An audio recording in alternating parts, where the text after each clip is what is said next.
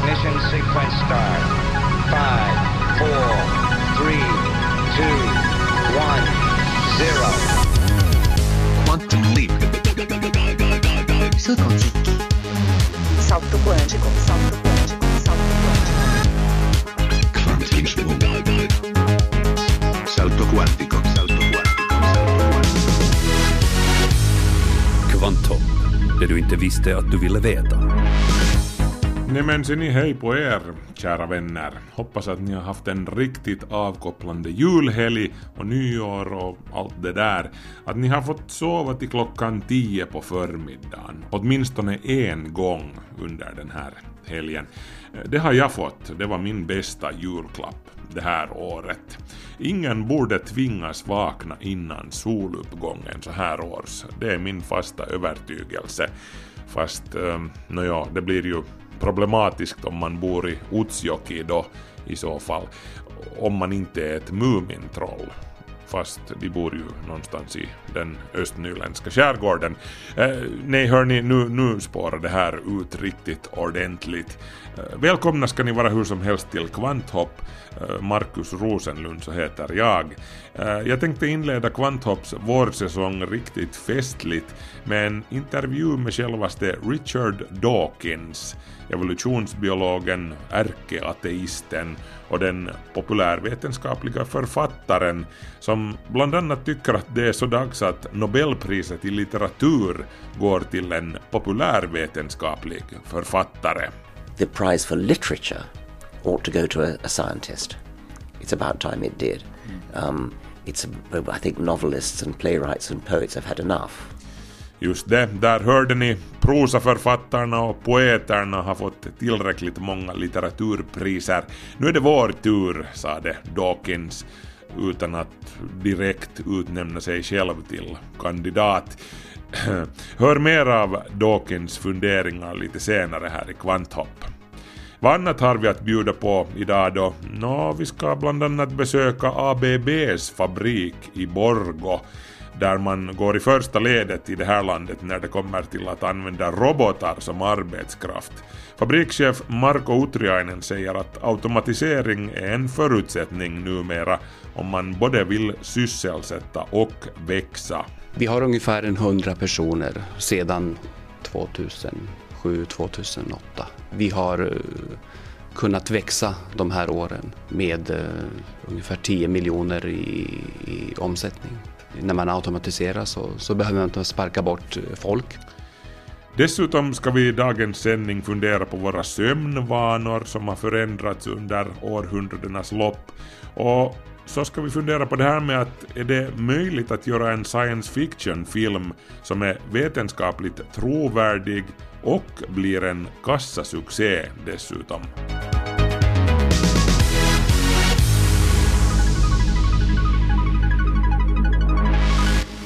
Och nu är det dags för Kvanthopps vårsäsongs första notiser.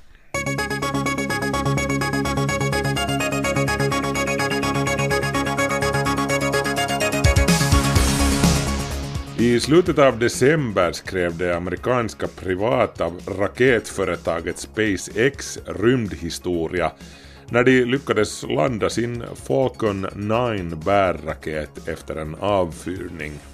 Och nu meddelar SpaceX att raketen i fråga är i perfekt skick och redo för en ny avfyrning eh, bara en dryg vecka efter den lyckade landningen. I princip i alla fall, för Elon Musk, Eh, entreprenören bakom SpaceX, meddelar att han funderar på att sätta nämnda Falcon 9-raket i ett museum. Så pass historiskt är det här att man lyckas landa en bärraket efter en avfyrning. Eh, normalt faller raketerna i havet och blir till skrot när de har gjort sitt jobb.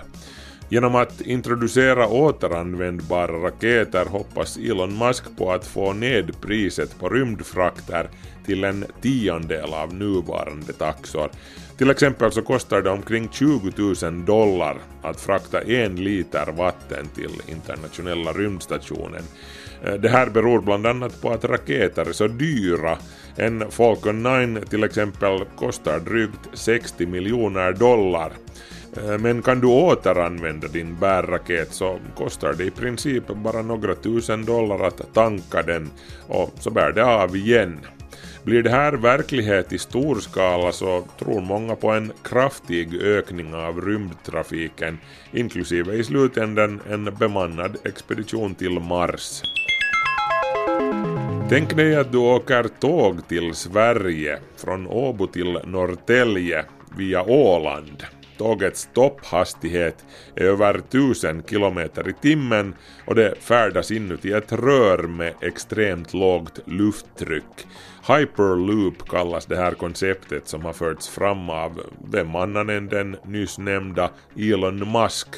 Eh, Sveriges Radio rapporterar att det finns preliminära planer på en hyperloop-förbindelse mellan Sverige och Finland. Väldigt preliminära, men i alla fall.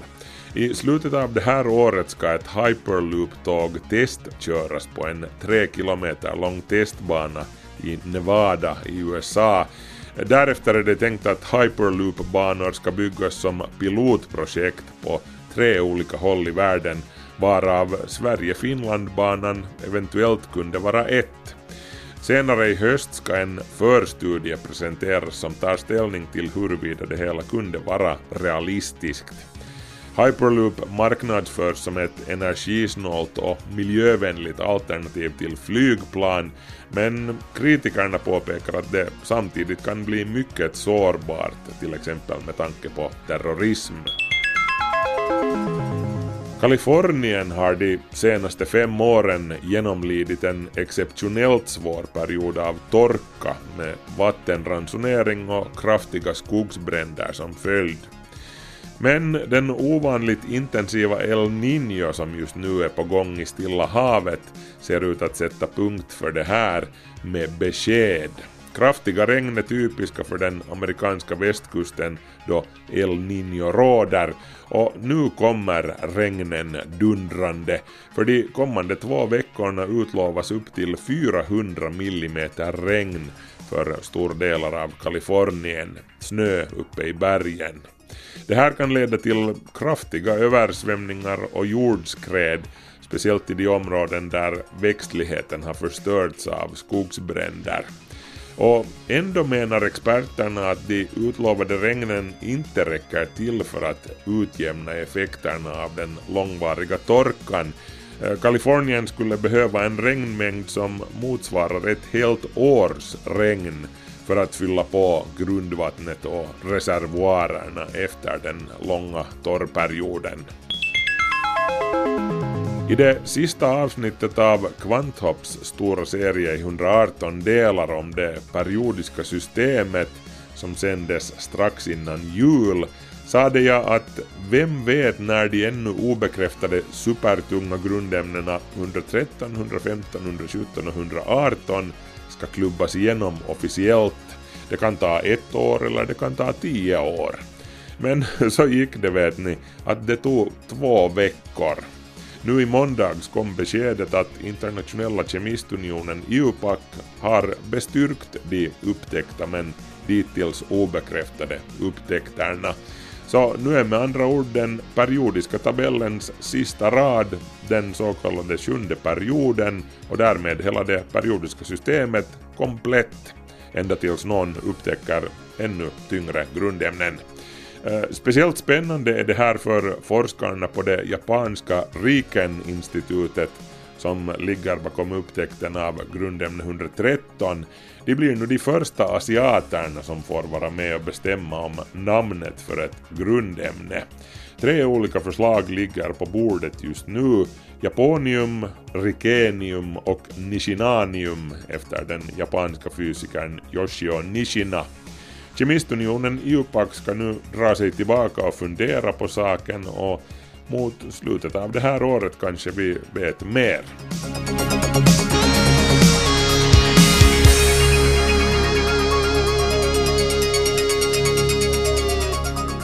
Richard Dawkins är en av vår samtids allra mest kända och kontroversiella vetenskapsmän, eh, främst på grund av sin oförsonliga antireligiösa attityd.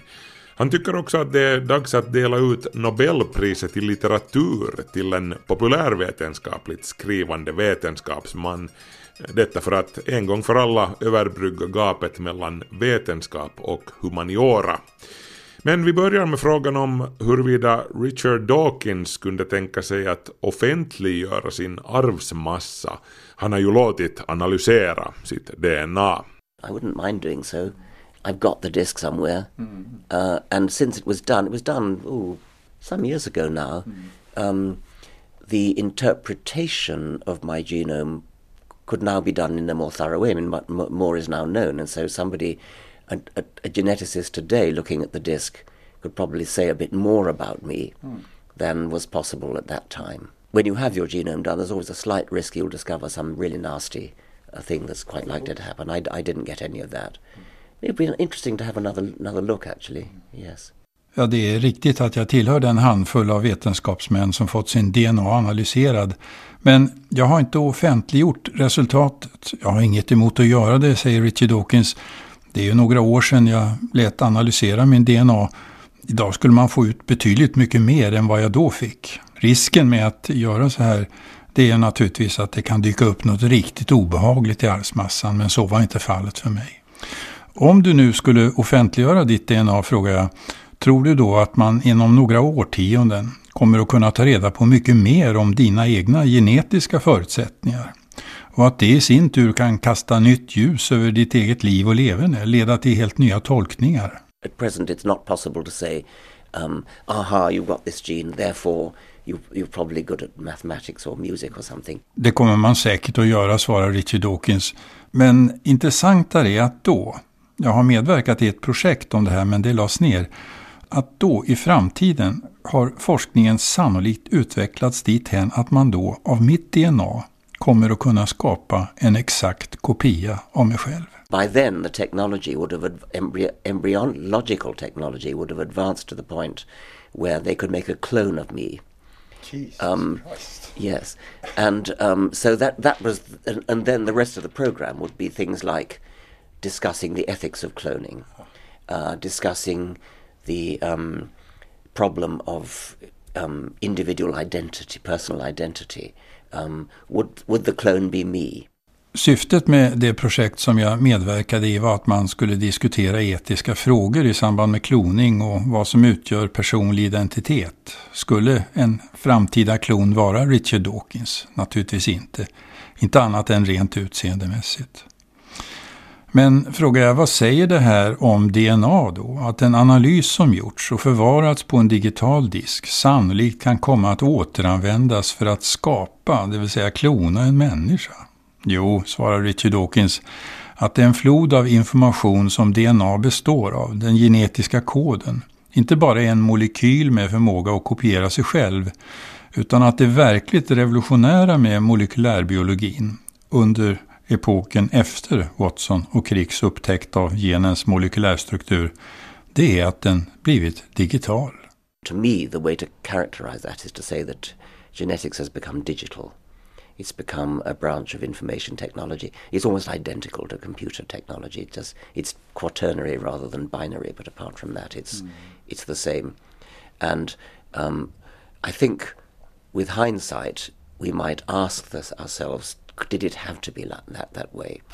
And I think it. I think it probably did have to be. I think probably evolution by natural selection doesn't work unless genetics is digital, high fidelity, uh, and kind of like computer science. But people didn't know that. I think they've kind of realized it after discovering actually that it, that it is genetic. That, that's right, that it is di- digital.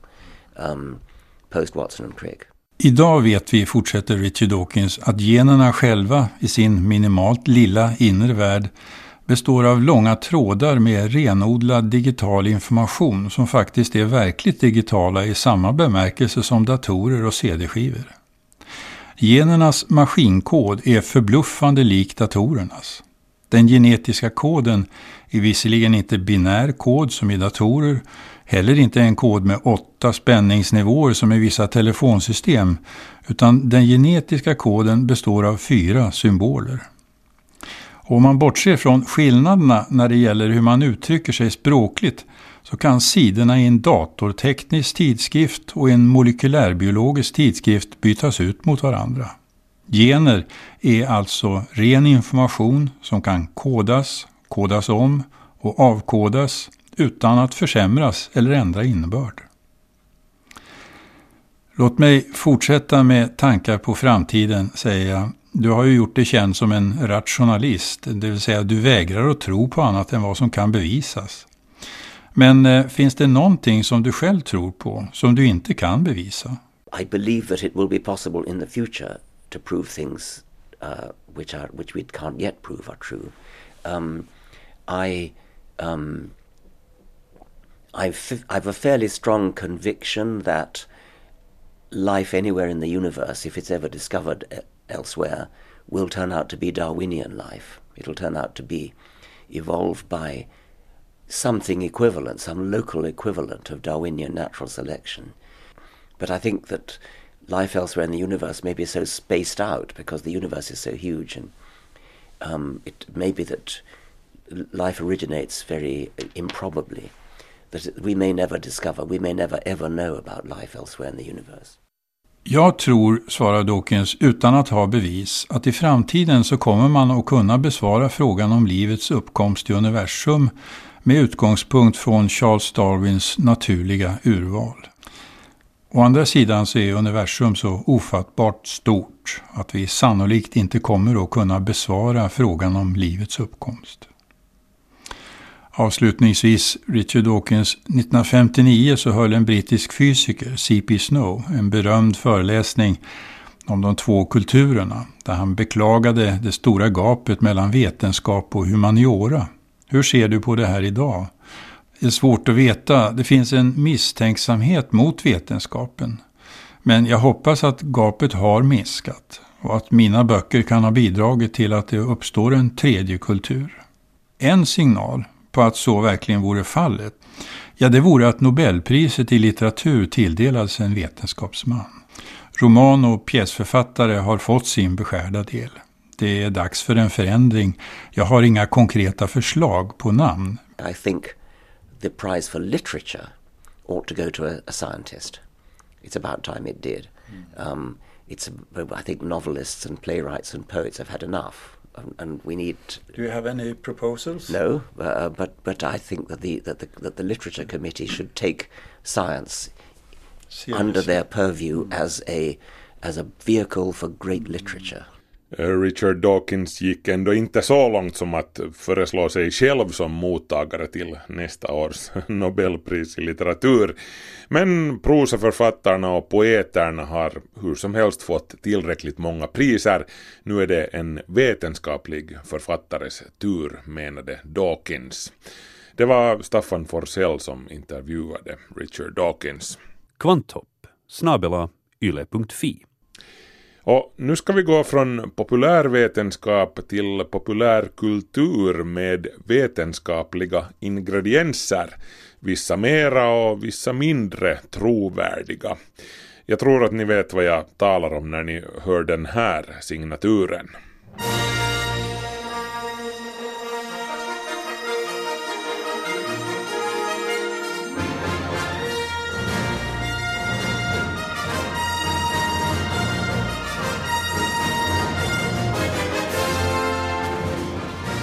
Året är 1977. Jag är sju år gammal, det vill säga lite för ung för att få se den nya science fiction-sensationen Stjärnornas krig som har biopremiär det här året. Uppföljaren The Empire Strikes Back eller Rymdimperiet slår tillbaka, vilken hemsk översättning förresten, släpptes 1980 så den kunde jag väl i princip ha sett men den missade jag av någon anledning. Den tredje delen i trilogin från 1983, Jedins återkomst, eh, den missade jag däremot inte och jag vill minnas att jag såg den inalles tre gånger på bio, så frälst blev jag.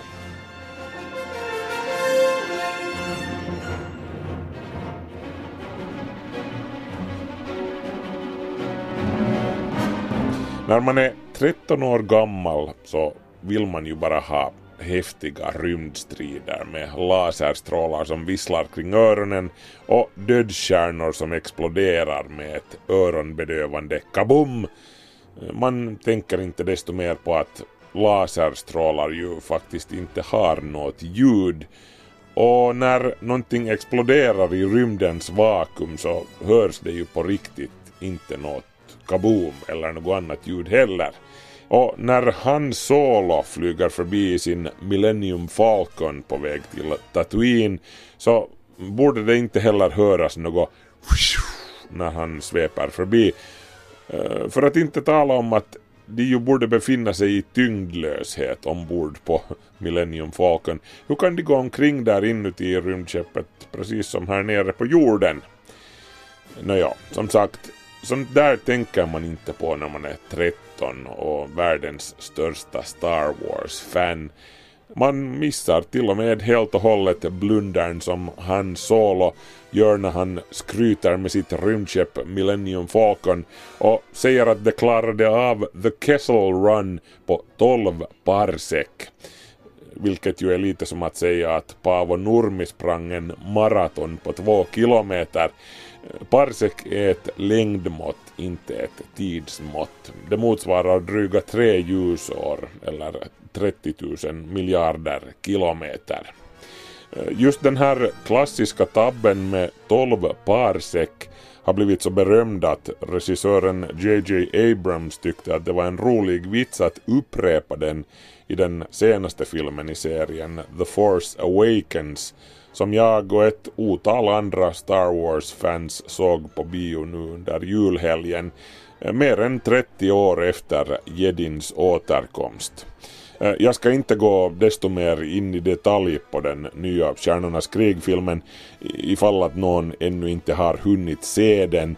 Eh, jag ska bara säga att jag inte gillade den och det beror inte på alla de här nämnda Hollywood-dumheterna som strider mot fysikens lagar.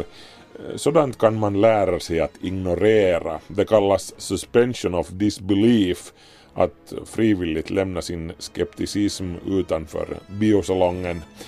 Nej, jag ogillade filmen för att den hade en fånig intrig och papperstunna karaktärer fulla av klichéer. Men som sagt, inte desto mer om det. Ni kan avgöra själva.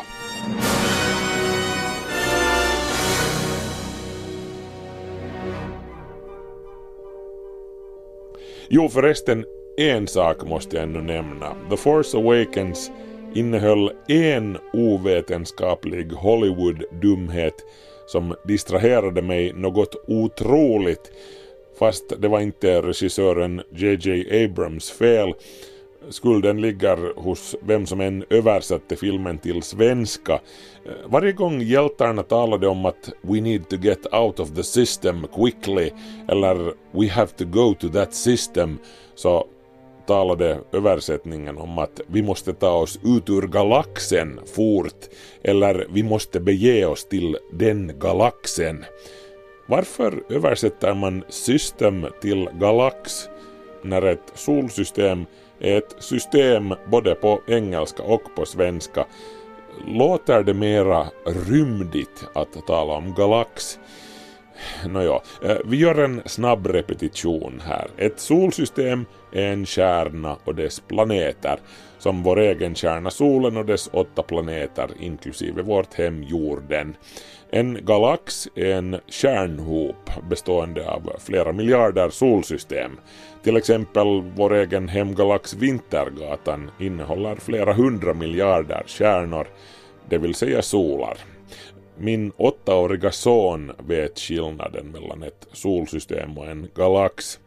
Men översättaren till tidernas största och mest framgångsrika filmserie behöver tydligen inte veta det här. Nåjo, okej. Jag, jag vet, jag borde inte ägga upp mig i onödan. Det är ju trots allt bara en Hollywoodfilm och i Hollywoodfilmerna får man ju ta ut svängarna lite extra.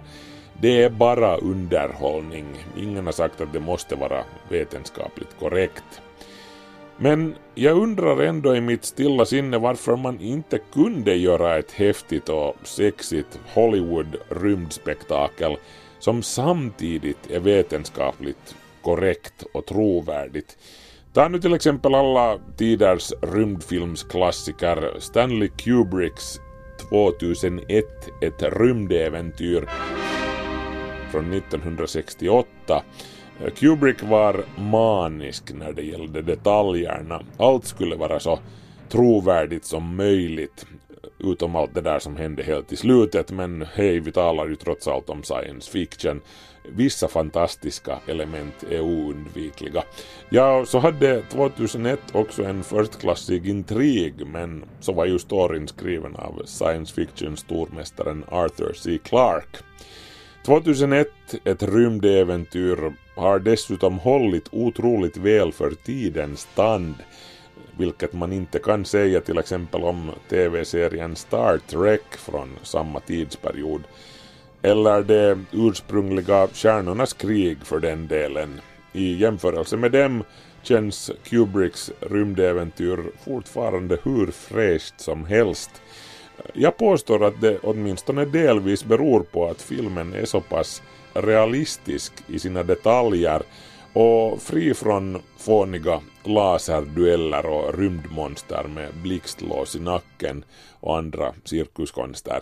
Eh, Kubrick underskattar inte sina tittares intelligens på typiskt Hollywood-maner. Men så var målgruppen för 2001 också en helt annan, betydligt mer vuxen målgrupp än den tonårspublik som George Lucas riktade in sig till med sin rymdsaga om Luke, Leia och gänget. Så det kanske är en orättvis jämförelse.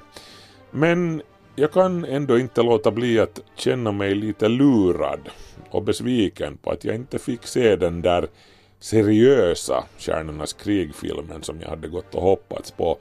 Lite som Daniel Craig gjorde med James Bond efter dekisåren med Pierce Brosnan. Ett eh, Star Wars som hade blivit vuxet i takt med mig själv. Och med tanke på att det ju är Disney som äger Star Wars numera så lär jag få glömma det mer eller mindre permanent. Eh, nu måste jag förresten sluta för mina barn tycker att jag är helt sjukt löjlig och åtminstone tusen ljusår gammal.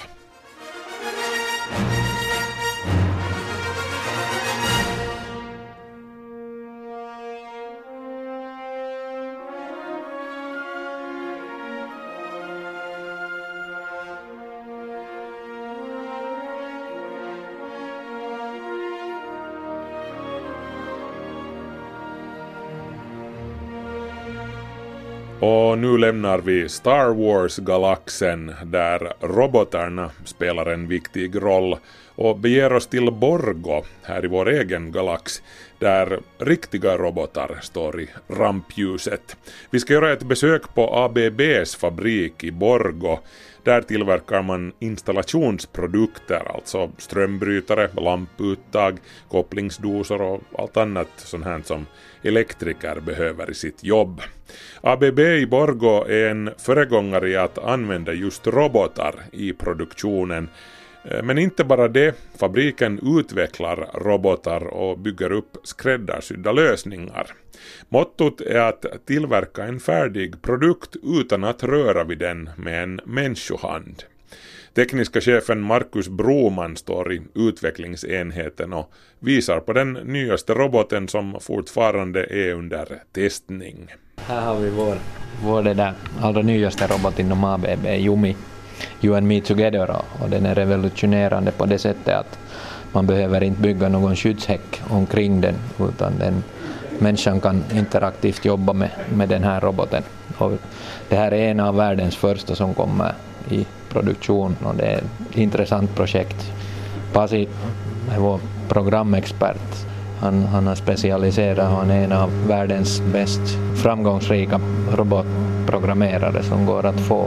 Jag är helt stolt att ha, ha en sån kille här i vår fabrik och det ger mycket möjligheter inom robotiken. Visserligen är det en fordring att vi har den kunskapen hit att vi själv kan modifiera och bygga, bygga maskiner. Pasi Yrjölä, du jobbar här med då den här alldeles moderna roboten. Hur fungerar den då helt i, i praktiken? Du har då delar utplacerade här. Det ser ut som den skulle ha armar som skulle vifta hit och dit men, men hur, hur funkar det sen när du sätter igång den? No eli se tuossa ottaa tuon pohjan ja asettaa tuo läpivienit siihen ja tuon insertin ja tota, Ja, alltså det här är dubbelstickpropp för fuktiga utrymmen och här har vi en hel del olika komponenter och manuellt jobbat är konkurrenskraften inte riktigt så bra och därför har vi funderat att vi, vi försöker med Jumi få det här gjort. Och nu har vi, vi är ganska långt här och nu har vi kommit till det att, att vi kommer att få en ganska bra lönsamhet till och med på det här, det här projektet. Sen går vi genom packningsenheten och vidare till plasttillverkningen. Rummet är fyllt med robotar och maskiner. Det behövs faktiskt bara fyra anställda för att sköta det här.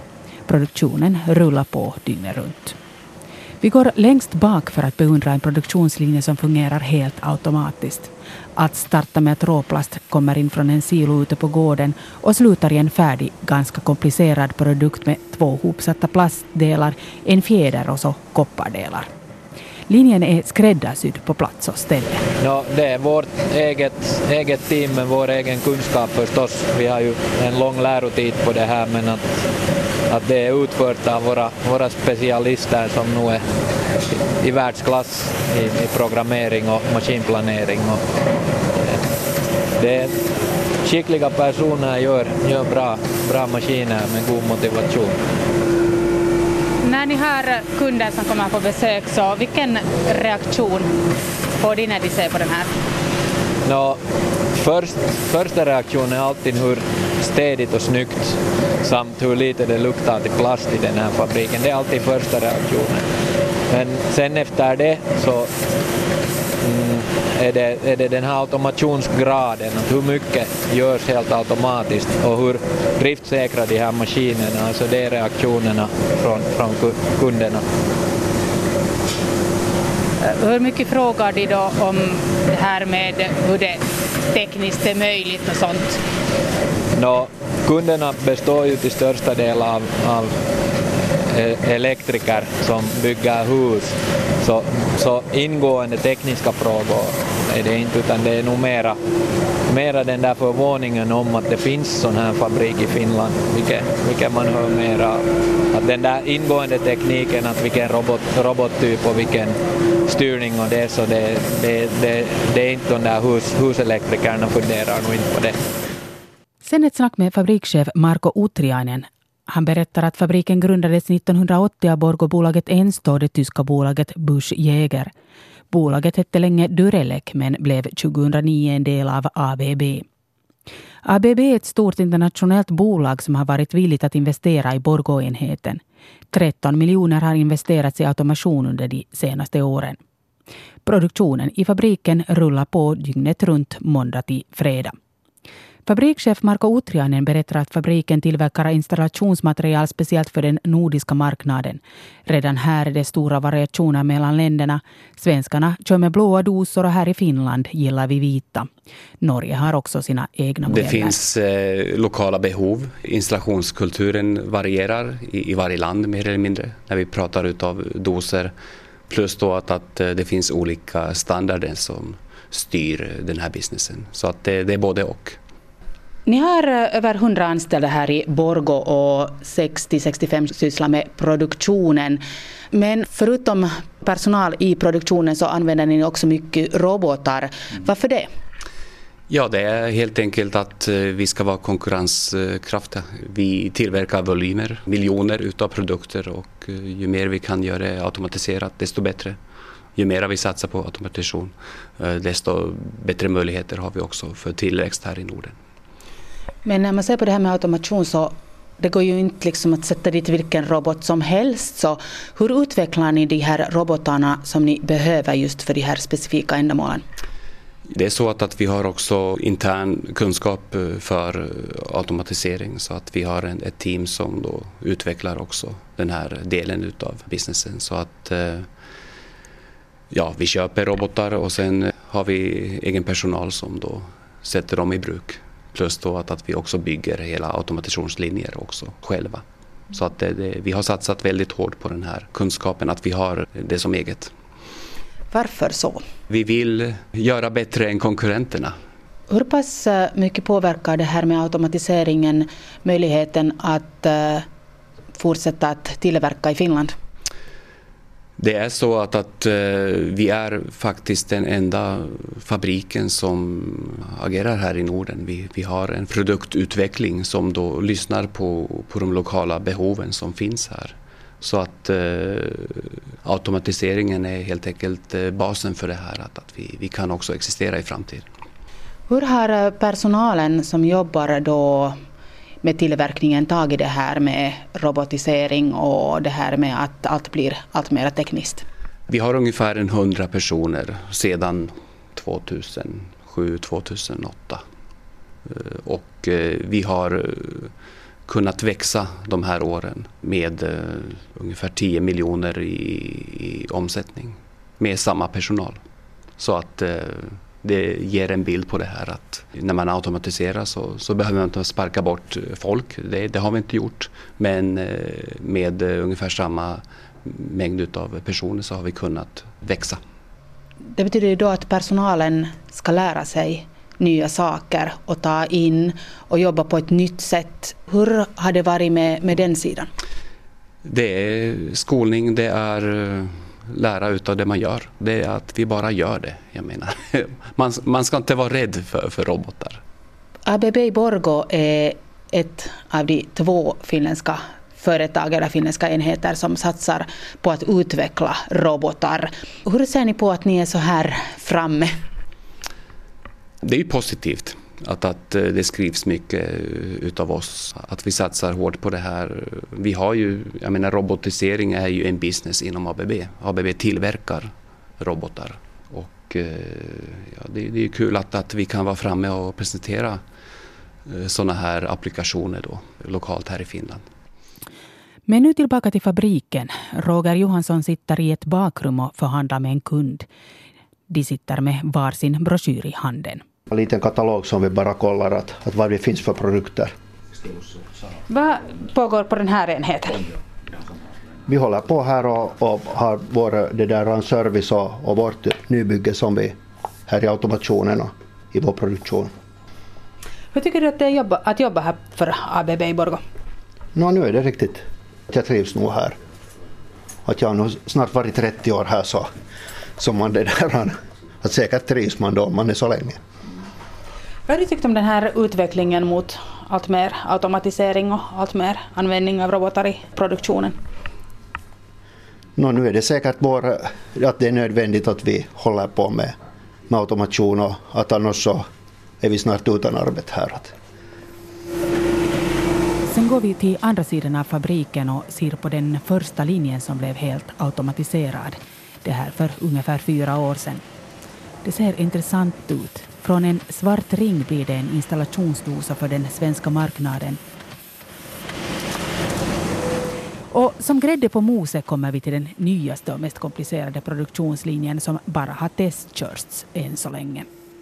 Det är en linje som Markus Broman har jobbat med att utveckla i tre och ett halvt år. Det är maskinen för att göra väggbrytare. Det, vi har förnyat automationen helt och hållet samt alla produktionsverktyg som, som där tillhör. Uppgraderat, uppgraderat produkten en aning med bättre egen, egenskaper för installatörerna frågade i början av projekten och var med och frågade av installatörerna att vad förväntar de sig. Och nu börjar det här barnet bli klart småningom att efter nyår är det meningen att produktionen startar. Vi hörde tekniska chefen Markus Broman på ABBs fabrik i Borgo. Reporter var Carmela Walder. Nästa vecka då händer det två saker här på svenska YLE. Eller det händer ju flera nog, men två som jag tänkte berätta om nu.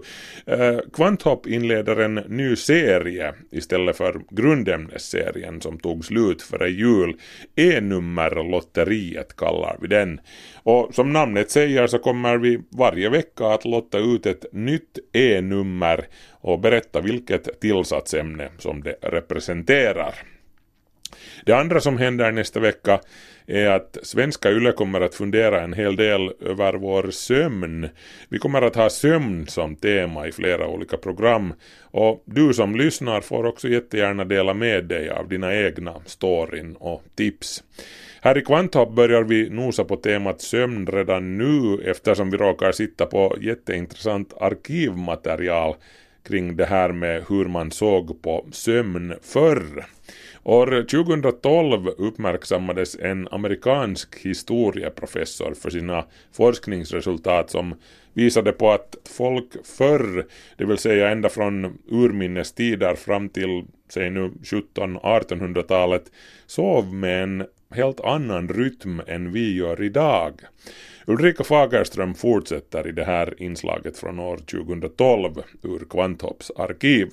Idag verkar vi ta för givet att åtta timmars sömn i ett streck är det enda alternativet när det gäller att tänka på nattsömnen. Därför tycker jag det känns så fascinerande att läsa om den amerikanska historieprofessorn Roger E. Kirch som via sin forskning i gamla historiska dokument lyfter fram en helt annan verklighet. Förr, då gick man tidigare och la sig, ofta redan två timmar efter solnedgången, och så sov man ett sjok på några timmar. Så vaknade man till och så gjorde man olika saker. Och sen efter en timme eller så, så gick man och sova på nytt och sov ett andra lättare sjok fram till morgonen då man steg upp och började dagen. Och det här mönstret, att ha en first och en second sleep, en första och en andra sömn, sågs som någonting helt naturligt, enligt hur det framställs åtminstone i olika skriftliga källor. Och enligt den här forskaren i USA. Efter den första sömnen var man alltså lite mera utvilad och hade till exempel bättre möjligheter att ta ut varmare känslor med sin bättre hälft. Efter den första sömnen var det likaså en bra tidpunkt att analysera drömmar. Någonting som människor förr sysslade med på ett helt annat sätt än idag eftersom drömmarna då hade ett annat slags värde. Böner satt likaså bra under perioden mellan den första och den andra sömnen och till och med så gick man upp och hälsade på grannen eftersom andra också var vakna mitt i natten, enligt E. Kirch. Det är ganska fascinerande här och det känns otroligt fräscht på något vis att få en annan syn på någonting så slutdiskuterat som begreppet om åtta timmars sammanhängande sömn.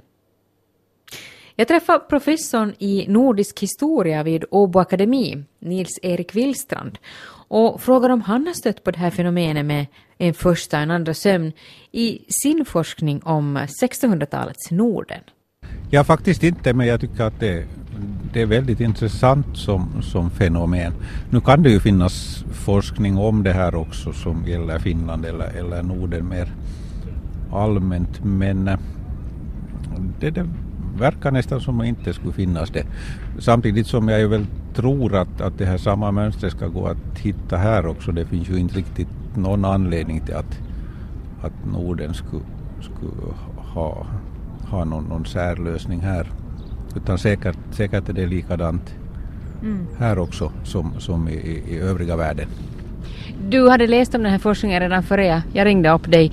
Eh, hur reagerade du första gången du hörde om det här? Passade det in så att säga i det som du från tidigare vet om, om den här tiden? Jo, men det, det, ska det nog kunna göra. Inte minst det där då att man ju gick väldigt, väldigt tidigt i säng och i synnerhet vintertid så, så blev det ju ganska långa nätter faktiskt om man, om man ett par timmar efter att det har blivit mörkt. Kanske väl lite längre på vintern då här i, här i Norge, i alla fall väldigt tidigt går och lägger sig och, och eh, allt ska vara tyst senast, senast klockan nio. Det vet vi till exempel från, från huvudstaden Stockholm då där man 16.20 förbjöd alla krogar att, att sälja öl och brännvin efter klockan åtta. För, för det skulle vara tyst just klockan nio. Sen någon gång när det nu var på 1600-talet så, så flyttade man fram den här tiden så där generöst ända till, till nio. Men, men Stockholms nattliv då så, så var faktiskt tydligen någonting annat än vad det, vad det kan vara idag när, när man håller på hela natten. Mm. Jag tänkte nio då, fyra nu, det är liksom sju timmars skillnad. Jo, det, det är jätteskillnad faktiskt. Och samma människa, samma biologiska rytm har vi ändå fortfarande i princip. Jo, det är ju möjligt att just det här att, att sova i två repriser och, och, och, vara så att säga upp och vila sig emellan så, så att, att det mer är, är, är den här naturliga rytmen som, som finns i oss människor. Att, att det här att försöka pressa ihop allt i en, en åtta timmars period det är någonting som vi egentligen inte kanske mår så hemskt bra av egentligen.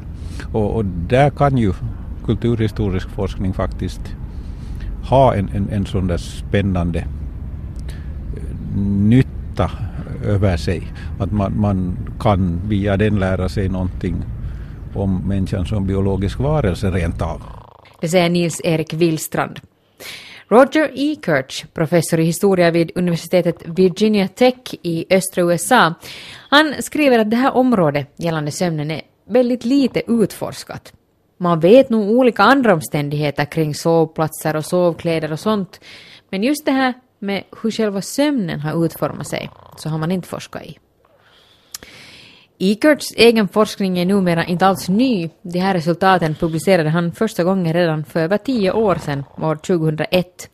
Men de fick ny spridning nyligen efter en artikel i BBC Magazine. Det han gjorde under 16 års forskning var alltså att gå igenom mängder av litteratur. All slags skönlitteratur, såväl som medicinska böcker, rättsprotokoll och dagböcker, sökande efter hänvisningar till första och andra sömnen. Och han hittade massor av exempel. Första och andra sömnen var någonting som skribenterna helt naturligt refererade till. Faktiskt redan i Odysseen, skriven 700 år före Kristus, så hittade Ekerts de första hänvisningarna. Medicinböcker från 1400-talet fram till 1700-talet rekommenderar folk att sova sin första sömn på högra sidan och därefter på vänstra sidan. Man rekommenderar också studerande att läsa på efter sin första sömn, då de alltså har vilat lite först. Och för de trötta arbetarna rekommenderade en fransk läkare att eh, man skulle idka älskog först efter den första sömnen eftersom de då kommer att göra det bättre och ha mer nöje av det. Den amerikanska historieprofessorn menar att begreppet första sömnen inom litteraturen allt som oftast blivit fel översatt.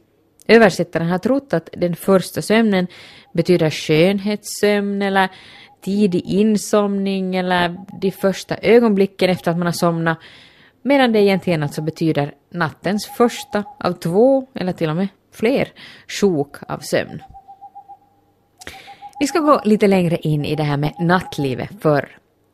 Orsaken till att man gick tidigt till sängs var ju alltså mörkret och bristen på ljuskällor eller pengar för att finansiera ljuskällorna som ju var dyra. Den mörka medeltiden var just mörk. Det första man gjorde var ju att man firade skymning. Då, då när det blev för mörkt att arbeta och var för tidigt att försöka tända, tända ett, ett ljus eller tända brasan så, så firade man faktiskt skymning och väntade på att det skulle bli, bli tillräckligt mörkt. Och eh, så hur gjorde man alltså? Hur firar man? jag tror man satt och, man satt och samtalade och väl lite drog andan. Efter, efter det skulle man säkert och sköta korna och, och, sånt innan, innan det var dags att gå och lägga sig. Och på kvällen så, så gjorde man ju också lite enklare hantverk. Kvinnorna spann och, och, och, och, och karlarna gjorde, gjorde lite slöjdarbeten och, och så. Och så gick man som sagt och, och, och la sig då, då väldigt tidigt. För eh, det var ju svårt att få en, en ordentlig belysning i hemmen.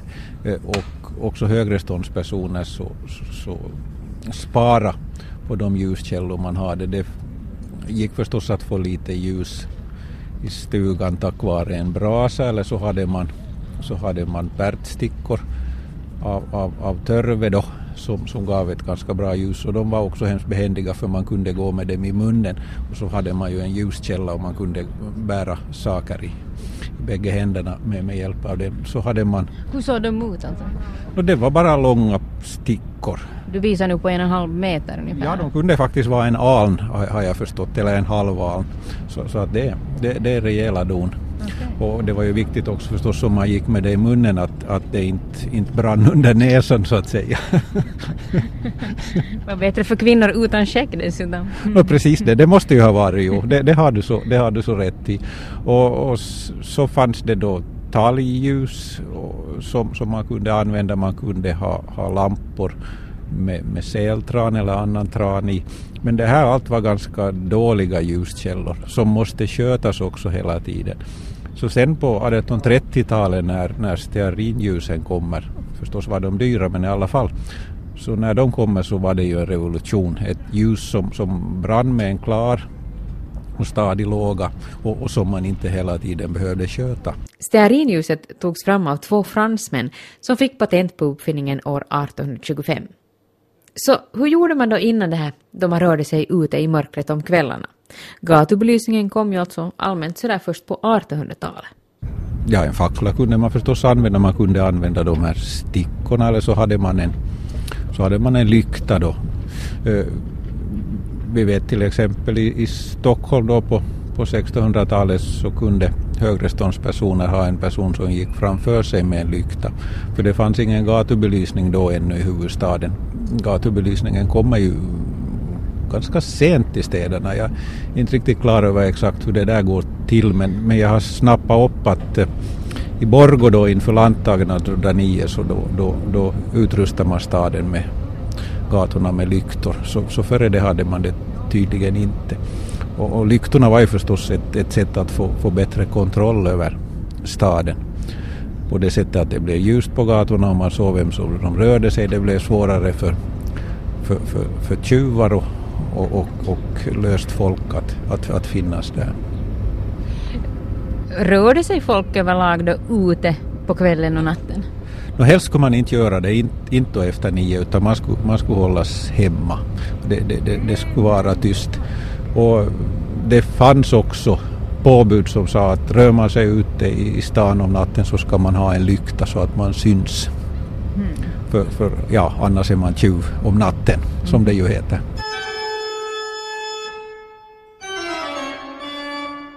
Du nämnde att, att begravningar höll man på den här tiden ibland på natten. Det kunde förekomma det i, i Sverige då på, på 1600-talet att man ordnade begravning på, på natten. I början på 1700-talet förbjöd man, man det här för att man menade att det gav upphov till för, för mycket oro. Idén var ju det då att, att man skulle kunna göra det, hålla den här begravningen lite i skymundan, spara på, på kostnader och också, också då, då mer hålla det som någonting privat. Och varför liksom tog man bort det sen då? Just därför att man menar att det, det, det stör friden i staden.